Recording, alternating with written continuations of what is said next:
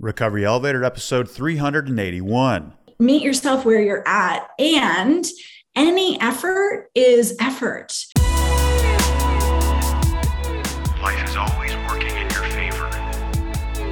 You can't heal in the same environment you became sick.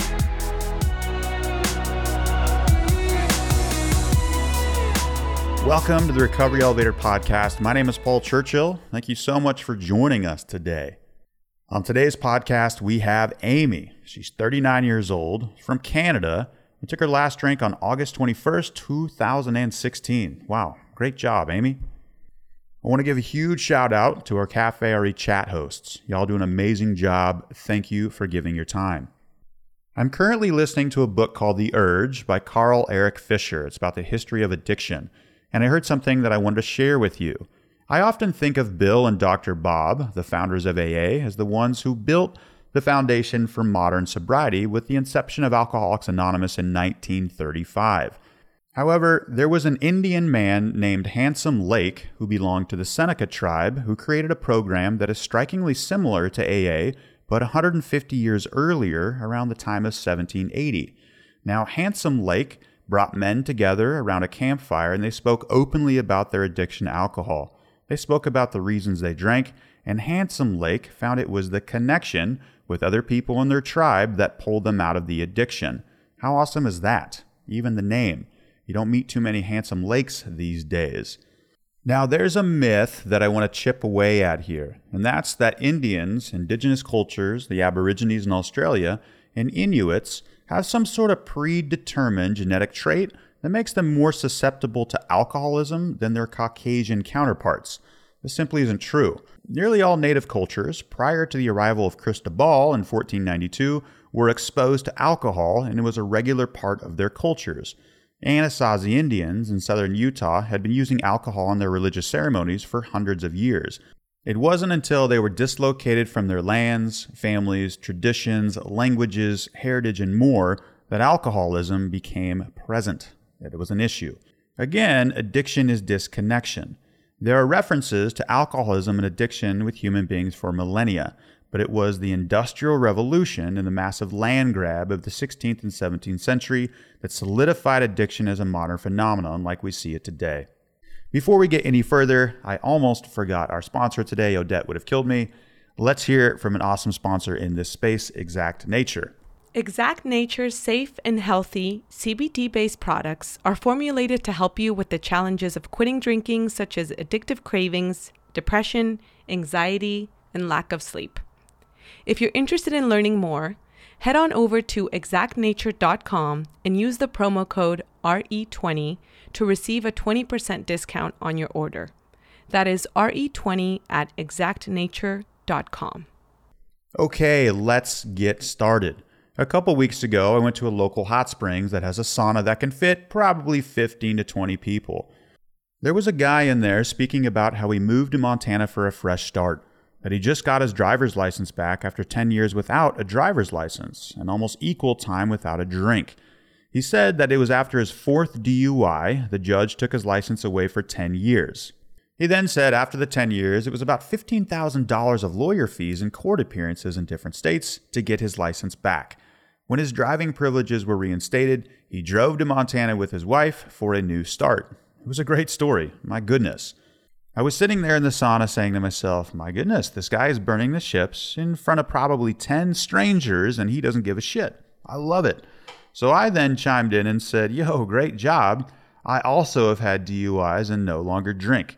I was chatting with this guy for another couple minutes about alcohol, sobriety, when another person in the sauna chimed in and said something, and it was almost an interruption. I don't remember what he said word for word, but it was something like this.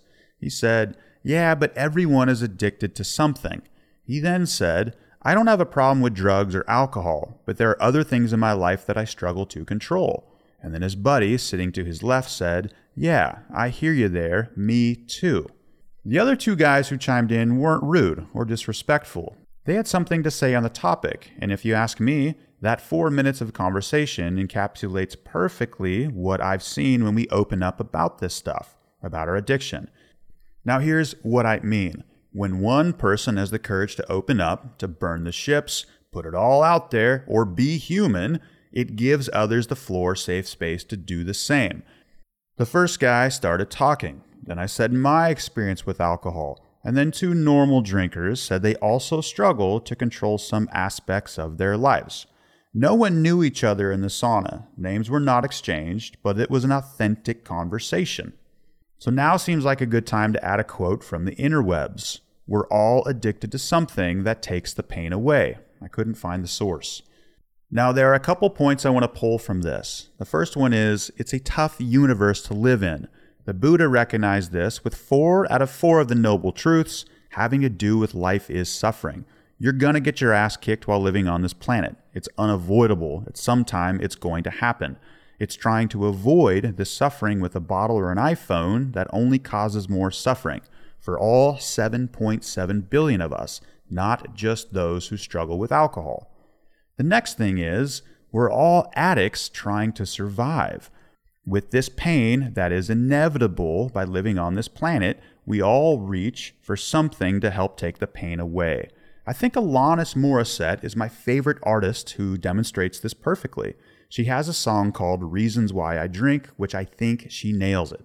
For those listening to this podcast, it's alcohol, which eventually this coping mechanism becomes the reason we can't cope with life. It's like a sad joke. For others, it's TV, it's Instagram, it's sugar, it's seasons 1 through 18 of Grey's Anatomy. For others, it's a compulsive need to spend more than they make. It's called retail therapy. Another point I want to pull from this is, we all need help. Alcoholics place themselves in a corner due to a stigma that doesn't even exist. But we all need help. Even those two normal drinkers in the sauna who struggle to keep some aspects of their life in control. So we all need help. The other part is, we all want to help. It's how we are wired. We are all walking each other home. It's what ensures the survival of our species. The direction I want to take this topic now is to give yourself a break. Seriously, you're still alive and you found a way to survive. Good job. A theme I've seen with listeners of this podcast is we are out of balance in terms of how we view ourselves, and we are way too hard on ourselves. Do you think a deer who crosses a road, causing a car to slam on its brakes to avoid a collision, beats itself up for the remainder of the day? I do not think so. Be kind to yourself. Don't let your inner voice talk to you in any way that isn't how you would talk to a good friend or a loved one. There's another seed I want to plant with you today, and that's that the addiction, that voice inside the head, the ego, the Bruno voice, whatever you want to call it, it's going to try to put you in a corner and A, tell you that you're the only one struggling with alcohol, and B, that really nobody else struggles with this stuff. But as we covered in this podcast, everyone is addicted to something. So with that information, you're not that different than everybody else, including the normal drinker. There's a question that often gets asked when we're in new situations or getting to know new people, and that's, what do you do for work? One new thing is, when I tell them that I have a podcast and do retreats in a private community geared towards helping those who want to quit drinking, it's amazing how fast people connect the dots that I don't drink. People almost always get there pretty quick that I had to go through that experience as well, the addiction process. And you'd be amazed at how many people have opened up to me about other issues, about depression, about anxiety, about phobias, about other mental health issues that you can't see on the surface. And I have also seen their Instagram feeds, their Facebook posts, and it seems like they've got it all put together. So again, that's the seed I want to plant, is please stop listening to that inner Bruno voice that creates the separation, that creates the divide, that says we are separate. We're really not, and we need each other. Okay, before we hear from Odette and Amy, let's hear from a better way to get help. Let's hear from BetterHelp. This podcast is sponsored by BetterHelp. BetterHelp is the best online therapy option that currently exists on the market. Mental health matters, and as we continue to live through these stressful times, it has become more and more evident that we need to have someone that can help us process our emotions and navigate the challenges of sobriety. BetterHelp will assess your needs and match you with your own licensed professional therapist. BetterHelp provides a broad range of expertise which may not be locally available in many areas. The platform is super easy to navigate as you can log into your account at any time and send a message to your counselor. You'll get a timely and thoughtful response, plus you can schedule weekly video or phone sessions with your counselor. BetterHelp is more affordable than traditional offline counseling, and financial aid is available. You all know that I'm a big proponent of therapy, so I highly recommend you check it out. Simply visit betterhelp.com/elevator. That's BetterHelp, HELP, and join everyone that is taking charge of their mental health with the help of an experienced professional. Recovery Elevator listeners get 10% off their first month at betterhelp.com/elevator. That's BetterHelp, HELP.com/elevator. Thank you, Paul, for an amazing introduction. And Recovery Elevator, please help me welcome Amy to the show today. Amy, how's it going? Really good. Really happy to be here. Thank you for having me. No, thank you for dealing with my crazy change of schedule. I've been going through like a big change with my job, and it's been a little bit trickier getting these in. So I'm glad that we made this work. Me too. Yeah. And let's get right to it, Amy. When was the last time you had a drink? It was August 21st, 2016. So this year will be 6 years of sobriety. Congrats. That's a huge accomplishment. Does it feel like forever ago? It does. Yeah. I mean, in some ways it feels like a totally different life. It feels like I've lived so much since then. And also in many ways, it feels not that long ago. So yeah. Yes, I hear you. And before we get to your story, Amy, can you just give us a little background on yourself? Can you let us know where you're from? Do you have a family? What do you do for a living, for fun? Just some background on yourself. Yeah, so I am from Toronto, Canada. I work professionally in the recovery space as a sobriety and mindset coach, which I've been doing for the last almost three years. When I am not working, I love reading and cycling and cross stitching, which is a hobby that I picked up during COVID, which has been really fun. I love getting outside and traveling, and I'm actually going on my first trip since COVID next week, so I'm super excited. I'm 39 years old. I use she, her pronouns. I am single and queer, and my roommate is my 38-year-old cat named Captain. So much good stuff here. I want to know where your first post-COVID trip is going to be too. Yes, great question. So I am actually going to Denver, Colorado, and I'm going to meet up with some sober girlfriends, and we are going to go to Awake, which is, as you probably know, a sober bar in Denver, and we're going to go hiking, and it's going to be really exciting, and I can't wait. Oh, that sounds amazing. I'm really glad that you get to do that. We actually have a big group of our members that live in Colorado, and they often do camping trips, and they've told me about Awake. I haven't been there myself, so you'll have to let me know how it is. Yeah, I will. I'm super excited. That sounds awesome. Well, thank you, Amy. And let's get right to your journey. You know, when did you start drinking? How did that relationship develop in your life? When did it progress? And what made you to maybe have a moment of questioning that and attempt to quit and get us to have you here with us? Tell us your story. Yeah. So I started drinking when I was 16 years old. So that would be 1999, which feels like a million years ago. I also grew up in a home where my dad drank quite heavily, and he dealt with addiction. So, you know, drinking and substance use and addiction was kind of already in my orbit. So at the time, you know, I think like many of us in high school, we start experimenting with drinking and experimenting with alcohol. And so I think it started for me, like a lot of my friends. But I quickly learned that alcohol provided a little bit of relief. And so on the outside, it looked like my friends and I were probably doing things very similarly, but what was actually happening for me, like at that particular time, my parents were going through a really long, really drawn out separation with lots of extra complication and trauma. And so I was living through this trauma day in and day out for months with no end in sight and no real coping strategies and no real support. And so drinking came as a relief. It allowed me to just press pause on all the stuff that was happening in my life that I couldn't really control. And I also couldn't really escape.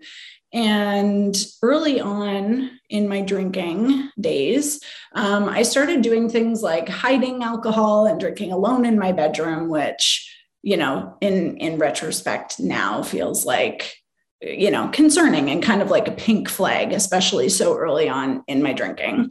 So as it does, my drinking progressed and increased. And that's, you know, kind of the nature of alcohol. I was drinking more frequently, in higher volume. I was regularly blacking out. I had, you know, tons of unaccounted for time, which is really now like scary to think about in terms of the sort of situations that I put myself in that I wasn't really, like, I was really vulnerable.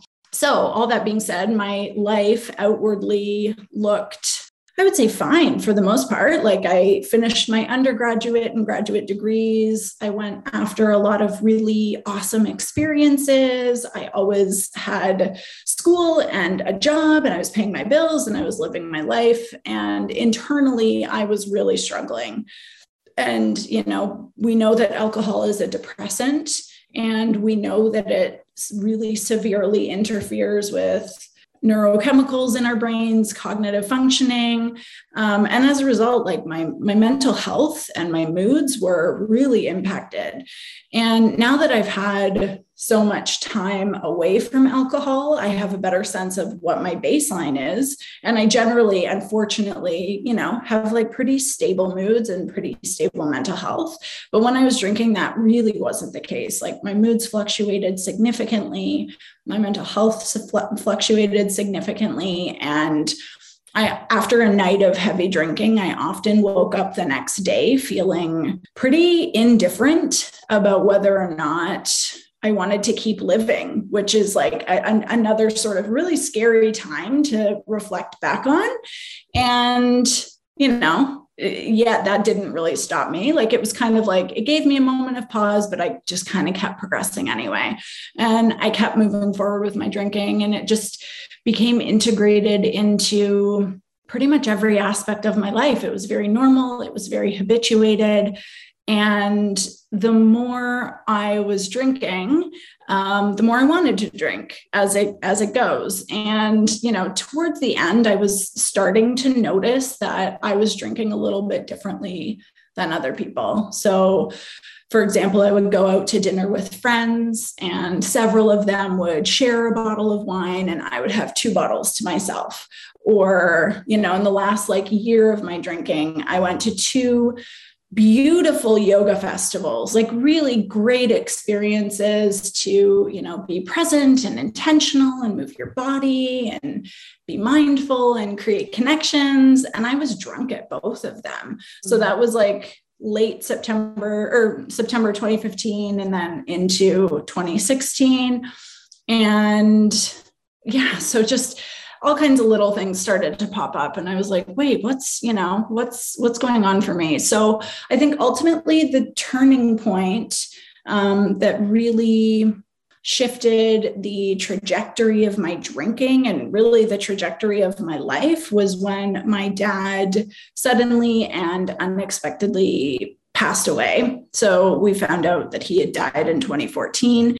And that his alcohol addiction had been a really significant part of his early passing. And so I didn't immediately quit drinking. In fact, I drank a lot more to really deal with what was happening. And, you know, it was tremendously sad, and I was overcome with grief. And I honestly didn't think that I could handle or withstand or endure the intensity of the feelings that I was experiencing. And so I really drank my way through that.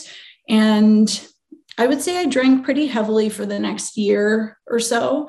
And sometime in 2015, after the acute experience of grief had passed, I was still drinking a lot, but, you know, and honestly, I can't even really pinpoint when it started to happen, but these questions kind of started to come up within me.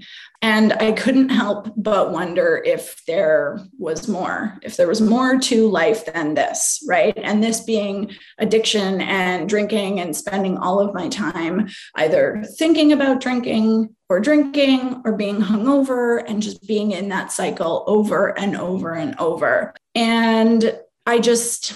something like I had a hunch that one, there was more to it, and two, that like I should be doing something differently while I'm here on earth. Like there's got to be more to it. So over the next year or so I think this was like late 2015 into 2016, I tried to start to change my relationship with drinking. So admittedly, I was, pretty half-assed about it, and I approached it in a non-committal way. And I didn't really have a plan. So I would moderate and I would negotiate with myself, and I would maybe quit for a week or two and then convince myself my drinking wasn't so bad. And then I would reward myself by drinking my face off. And I hadn't really at that point made like a rock solid decision to quit. Mm-hmm. And so it makes sense. I kept falling back into the same old habits and the same old patterns for close to a year. And it wasn't until August 2016 that I finally made a real decision that I was done. And I wanted to explore what a different version of life could look like, what more could look like. And I was clear that alcohol was getting in the way of that. And I think in witnessing my dad's life and my dad's death, I also had a really clear trajectory of where my life was going if I didn't make some serious changes. And so August 22nd, 2016 is my sober date, and I'm now more than 5.5 years sober. And when I initially got sober, I was planning on doing it just for 6 months. I couldn't really swallow the idea of forever. Giving up booze forever felt way too daunting. And so I was like, I'll do this for 6 months. And at the 6-month mark, I will reassess. Mm-hmm. And I told very few people what I was doing during this time because I had a ton of shame and I had a fear of failure. And the realization that I was dealing with addiction and that I had a problem was like a lot for me to manage. So I committed to 6 months. And then when the 6-month mark approached, I was utterly terrified at the thought of drinking again. And I knew that I would end up back where I started and that things would continue to get worse. And so it was at the 6-month mark that I decided that I was done with drinking forever. And I didn't really have a rock bottom moment, which I'm really grateful for. I'm glad that I didn't wait for things to get worse before I decided to make them better. And yeah, I guess that brings us to today. So I was inspired by my own experiences, and at the time, what was really, I think, a lack of options. And so I decided to become a coach. And after sharing parts of my story publicly, my sobriety story publicly, I got so many web messages from women who said they were also struggling, or they had struggled with their drinking and it just wasn't working for them and it wasn't serving them. And yet they weren't sure how to create change and how to make that change last. And I knew that there were a lot of women out there like me, and I wanted to help with that. And making the decision to get sober was not only life-saving for me and life-changing, but it also really allowed me to take my life back and to take my power back. And now I feel deeply honored that I get to support other women in doing that. So that brings us to today. Oh, Amy, there's so many things that I want to go back and touch on. Thank you so much for sharing your life. And, I want to first address that I'm sorry for the sudden loss of your father. I mean, I'm sure that was extremely sad. And I feel like those are the events that take years in processing and grieving. Grieving is such a wild thing. It's so different for all of us. So I'm really sorry. And thank you for sharing that. It's always really hard when you have a parent figure who struggles and then you find that you're also struggling. I say this because my dad is also an alcoholic and he's in recovery, but you know, sometimes it's empowering to me and sometimes it's really defeating. Like, how has your mindset been? Maybe now that you have more time, it's a little more solid, but did you ever oscillate from feeling empowered to be different to the other end of the spectrum of like, oh my gosh, especially if you were drinking more when he passed, did you ever get those like chapters of, man, like kind of the cards that I got dealt? Oh, I would say yes and no. Like, I definitely feel very empowered that I decided to change, you know, the trajectory of my life. And I took my past and I used it as fuel for change. And, you know, kind of that idea of like cycle breakers, you know, and not continuing on the same road. So that definitely feels very empowering. And yeah, sometimes like, I'm not sure if you're familiar with ACEs, the Adverse Childhood Experiences Scale. And it talks about, you know, when children go through traumatic and adverse events, it essentially increases their likelihood for developing addiction later on down the road. And so like, sometimes I think, so I've done that test and I have a 6 out of 10.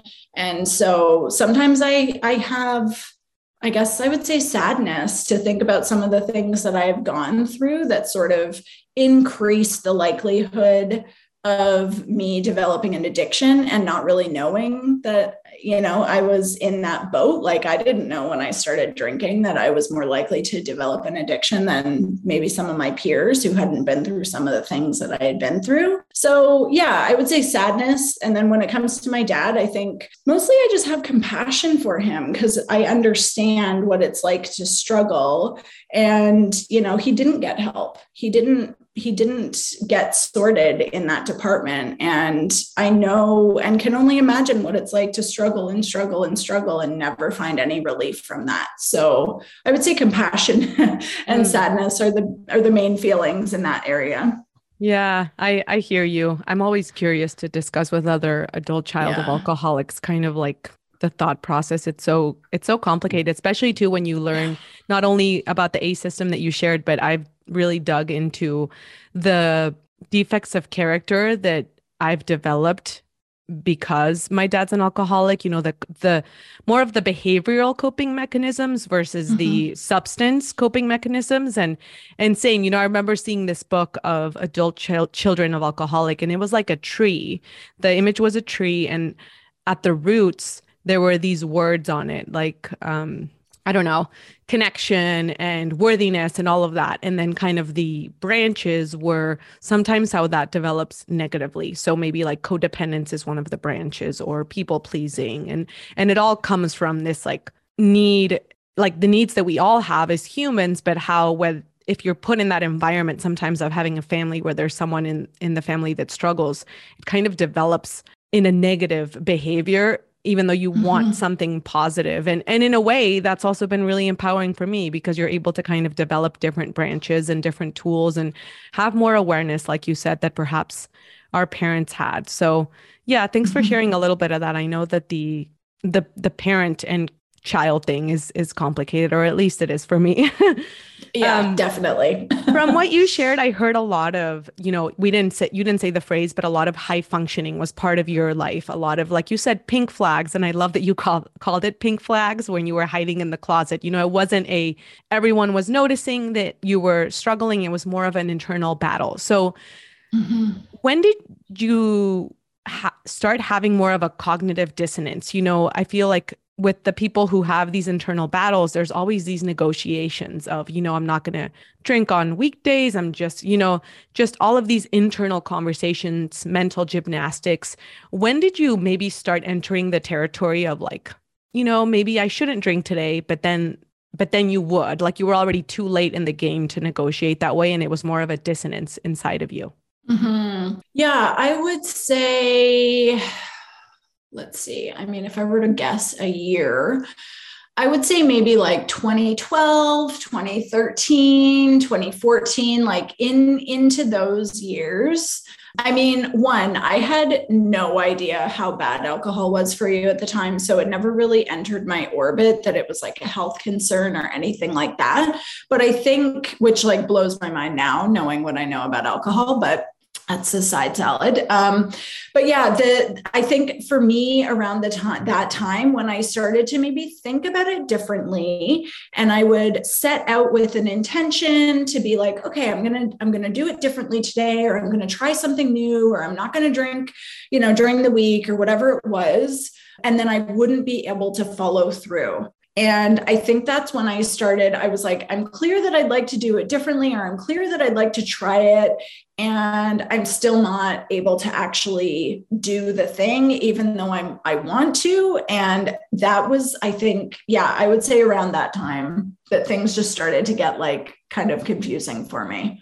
And I feel like that confusion, maybe it's because I just read the Atlas of the Heart book with Brene Brown, and she talks specifically about how sometimes when we're confused, we get frustrated at the confusion. And you talked about, a part of your journey, the years leading up to your total decision, that you said like half-assing it. And I feel like it is part of a lot of our journeys. And I just want to speak to the listeners who are maybe there right now, because we do have a lot of people that perhaps are still drinking and listening. And I just want to, I don't know what you think, but I think that we're hard on ourselves, and even that part of the journey counts. And I know it feels like half-assy, but I also feel like we have to meet ourselves where we're at. And it sounded to me like that's what you were doing. You were already drinking less, you had a different self-awareness, and you were maybe half-assing it in your mind. But I feel like it was still an attempt, and I feel like for the people that are there and maybe are there longer term that they would want to be,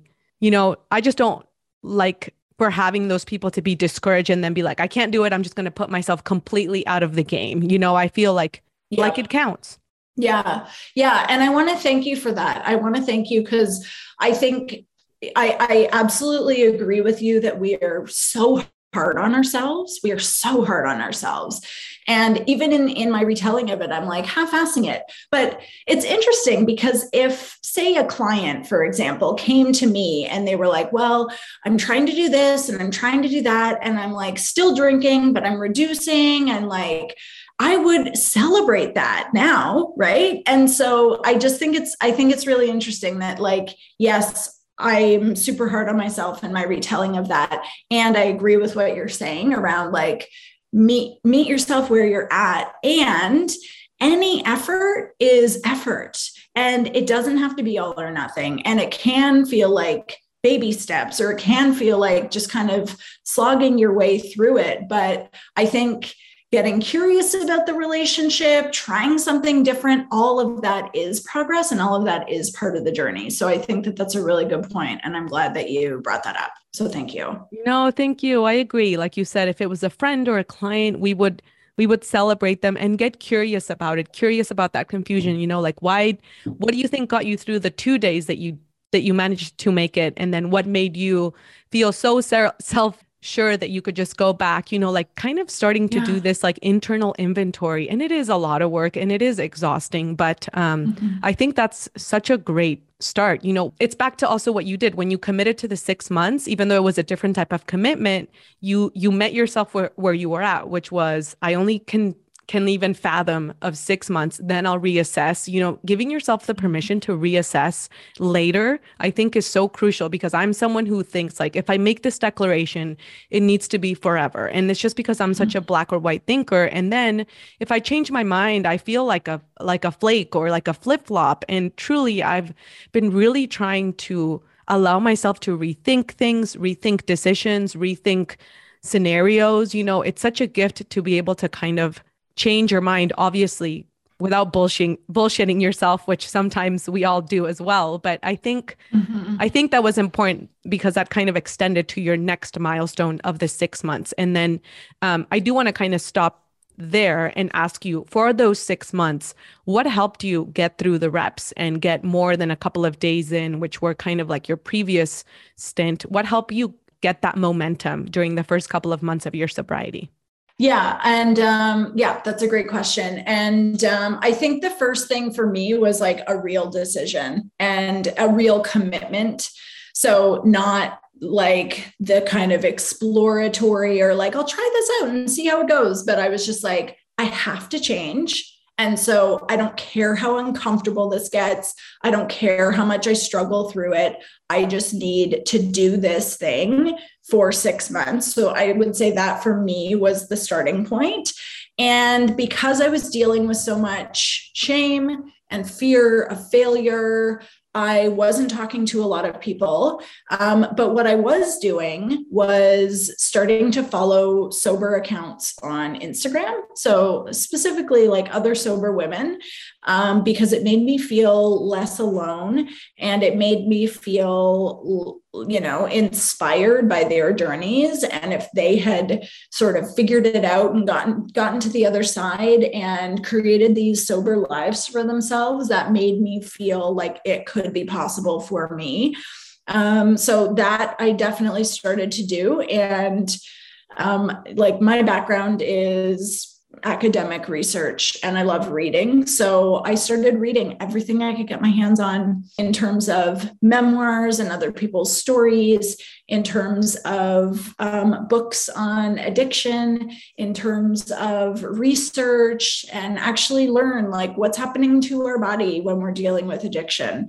What happens when we put alcohol in our body? Like what is the impact on our liver and on our heart and on our brains and on our sleep and all that kind of stuff? Because for me, I find that, you know, once I know that information, it becomes, you know, you can't unknow it. And I found that that information was really impactful for me in terms of, you know, even reconsidering at that 6 month mark, whether or not I was going to introduce alcohol back into my life. And so, yeah, I would say those things like starting to connect with other people and find community, start to bring other people's stories into my lives, and also actually educate myself on alcohol, because as you know, you probably know, there's so much misinformation out in the world about alcohol. And it becomes really hard to even make educated decisions when it comes to alcohol, because I think we're manipulated a lot around, you know, what we're told and we're lied to. And so arming myself with some information was a really powerful tool for me. And then I also, you know, got really clear that being sober and building my sobriety was a priority for me. So anything that was challenging to that. So whether it was social situations or events or certain people that maybe, you know, the thing that brought us together was alcohol, I committed to like temporarily pressing pause on those things because I didn't want the additional struggle and the additional temptation. And I started looking at my life and all the things that were actually supporting my drinking habit and my addiction. And I made some real changes in my life. And I really started to shift my priorities and what is actually most important to me, because I wanted to live a different life. And I knew that alcohol was part of that, but there were also lots of other things that needed to change.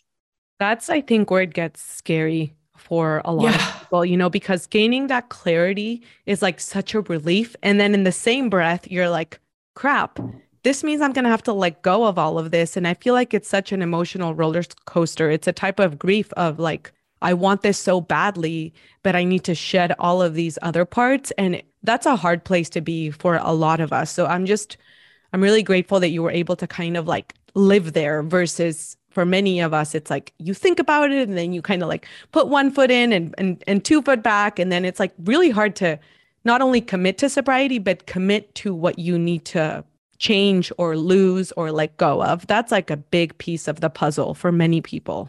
Yeah, I agree. And I also just want to say, like, it wasn't like everything in my whole life was overhauled overnight, right? I think that would be entirely overwhelming and close to impossible. But it was just like little things like, I'm going to have another glass of water a day because like, I know I need to be hydrated. I'm going to try to maybe sleep a little bit more. I'm going to like get out and get some sunshine, right? Like it's little steps along the way. And like over time, those little steps really amount to something big. So I just want to like add that caveat for folks, because I know, like, I agree, it can be so overwhelming. And I don't want people to think that they have to totally change everything and disrupt everything overnight. It really is about the baby steps too.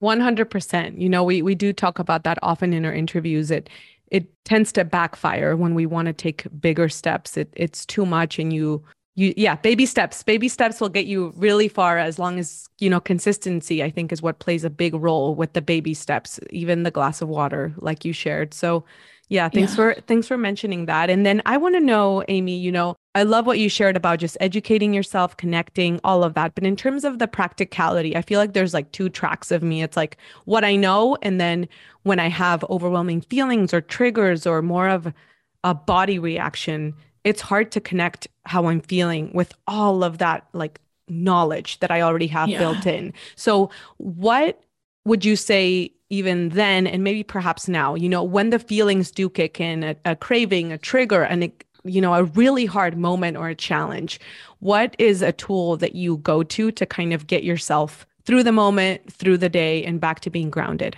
Mm-hmm. Yeah, that's a great question. So, honestly, in the beginning, I didn't really know, I didn't have a community. I was just kind of figuring it out myself. And so I would say I just suffered through the cravings or the intense moments or the awful moments. And that just looked like, crying and screaming and journaling and all those things. But now I would say, and also knowing what I know about cravings, there are other things that I would do and also recommend. So, in those really intense moments, it can be helpful to create a healthy distraction for yourself. So that could look like changing your environment, going for a walk, phoning a friend that you trust, that you feel safe with. You can talk about what's happening for you. That can be really helpful.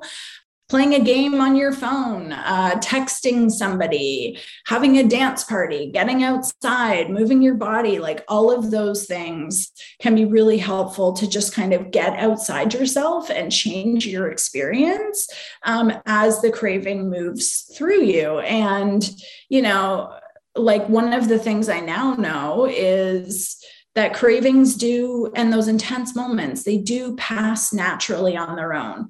And we don't actually have to do anything to make them be different. But I think we're so used to acting on them that we assume we have to do something to make it stop, essentially. And I think, with the healthy distractions and just finding other ways to sort of bide your time and move yourself through that can actually be really helpful.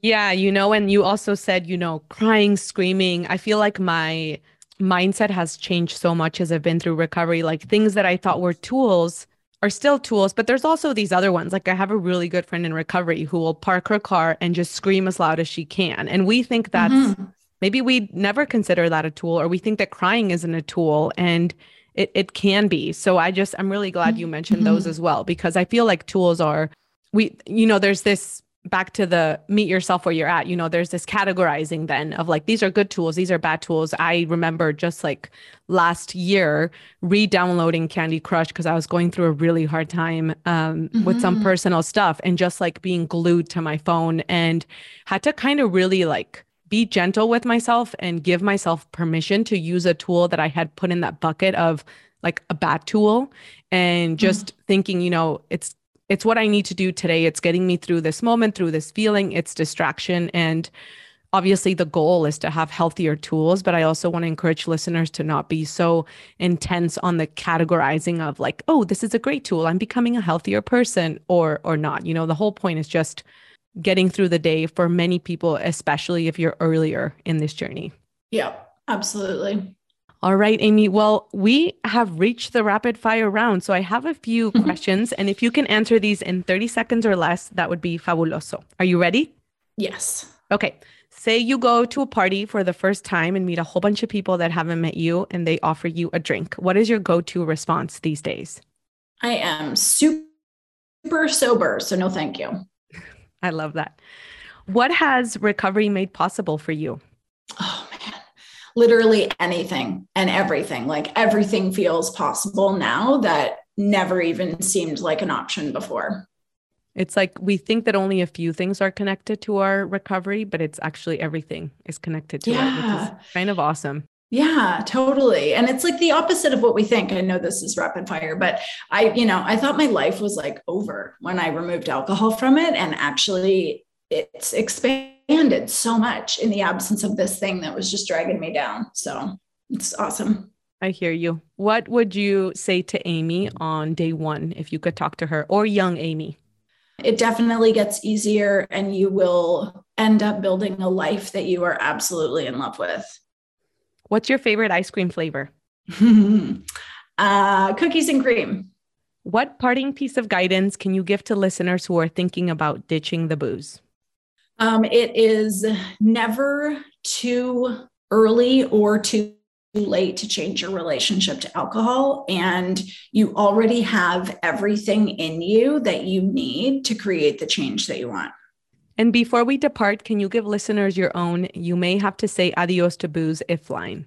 I actually don't know if I have one for this. That's fine. We can skip it. Okay. Sorry. I saw it in the thing and I was like, I don't know. And I didn't come up with anything. So I apologize. No, you don't have to apologize. Thank you so much for joining us, Amy. It was wonderful to get to know you a little bit more. And would you like to share where we can find you? Yeah, absolutely. So I am on Instagram at Ms. Amy C. Willis, and my website is wholeandwell.com. So that is spelled HOLANDWELL.com. And thank you so much for having me. It's been so great to chat with you. Thank you so much, Amy. Have a great rest of your day, and we appreciate you. Take care. Thank you. Bye-bye. Bye. Very well, Team RE. That wraps up our interview for today. And before I say adios, I want to share a few things that I've been thinking about lately. You know, in eating disorder recovery, we have these metrics of progress called NSVs, non-scale victories. Now, if you struggle with an eating disorder, usually that's tied with a very toxic relationship with the scale. You weigh yourself a lot, you determine your worth based on your weight. You know, weight is a number that really affects who we are and embeds into our worth when we're in the struggle of an eating disorder. So non-scale victories are all of those ways that in eating disorder we measure progress without the scale. You know, when you perhaps go to the doctor's appointment and all of your blood levels are healthy, or when you choose to buy clothes that actually fit you versus try to force yourself into clothes that don't fit you. That's a non-scale victory. You know, all of these tiny wins that we have. So I was trying to think about all of these victories in the frame of sobriety. You know, all of these victories that we can have, and that maybe they can't be measured, and that you don't get a chip for them or a milestone for them. Say that you finally feel comfortable at a social event and you have fun, and that's a sober milestone. You can make a little paper chip for it, but you don't get an actual chip. Or perhaps being able to walk down the grocery aisle where all of the wine is without having a physical response, or even, having put a bottle of wine in the cart and then before you check out, taking it out and putting it back. All of those things that people don't see and that are part of your experience and that are helping you rewire your brain in the opposite direction of drinking. All of those are wins. And I just want to make sure that you are contemplating each of these little victories, giving yourself a big pat on the back, and being aware that they exist in your day-to-day. You know, simply listening to this podcast, following an Instagram account with recovery quotes that are inspiring, all of those little things that you are doing to get the little snowball to roll and hopefully gain momentum and become a bigger snowball. All of those things really matter. So please give yourself credit for all of those victories you've been having, because I'm sure that if you look closely, you have been having them. Whether you've taken steps back and then steps forward and then steps back again, every single effort counts. Remember that you're not alone, and together is always better. Recovery Elevator, please believe in yourself. I believe in you. I love you guys. Get out of the story. Get out of the story and use the mind to locate the body. Move the energy inside by talking, walking.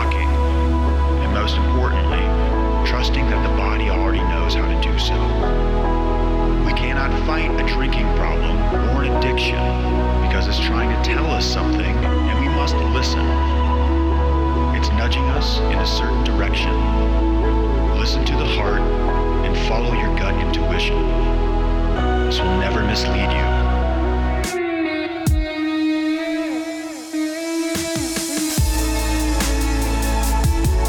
Often ask me, what's the one thing I can do? My response is always the same. Burn the ships. It's these repetitive thoughts that always drive you to make the same decisions. It's these familiar decisions that always lead to the same actions. It's these familiar actions that always result in the same outcomes. It's these same outcomes that constantly result in the same emotions. It's these familiar emotions that give you those familiar feelings. And it's these feelings that always lead to the same thoughts, thereby completing the cycle. If you can recognize this, you will be empowered to change your thinking.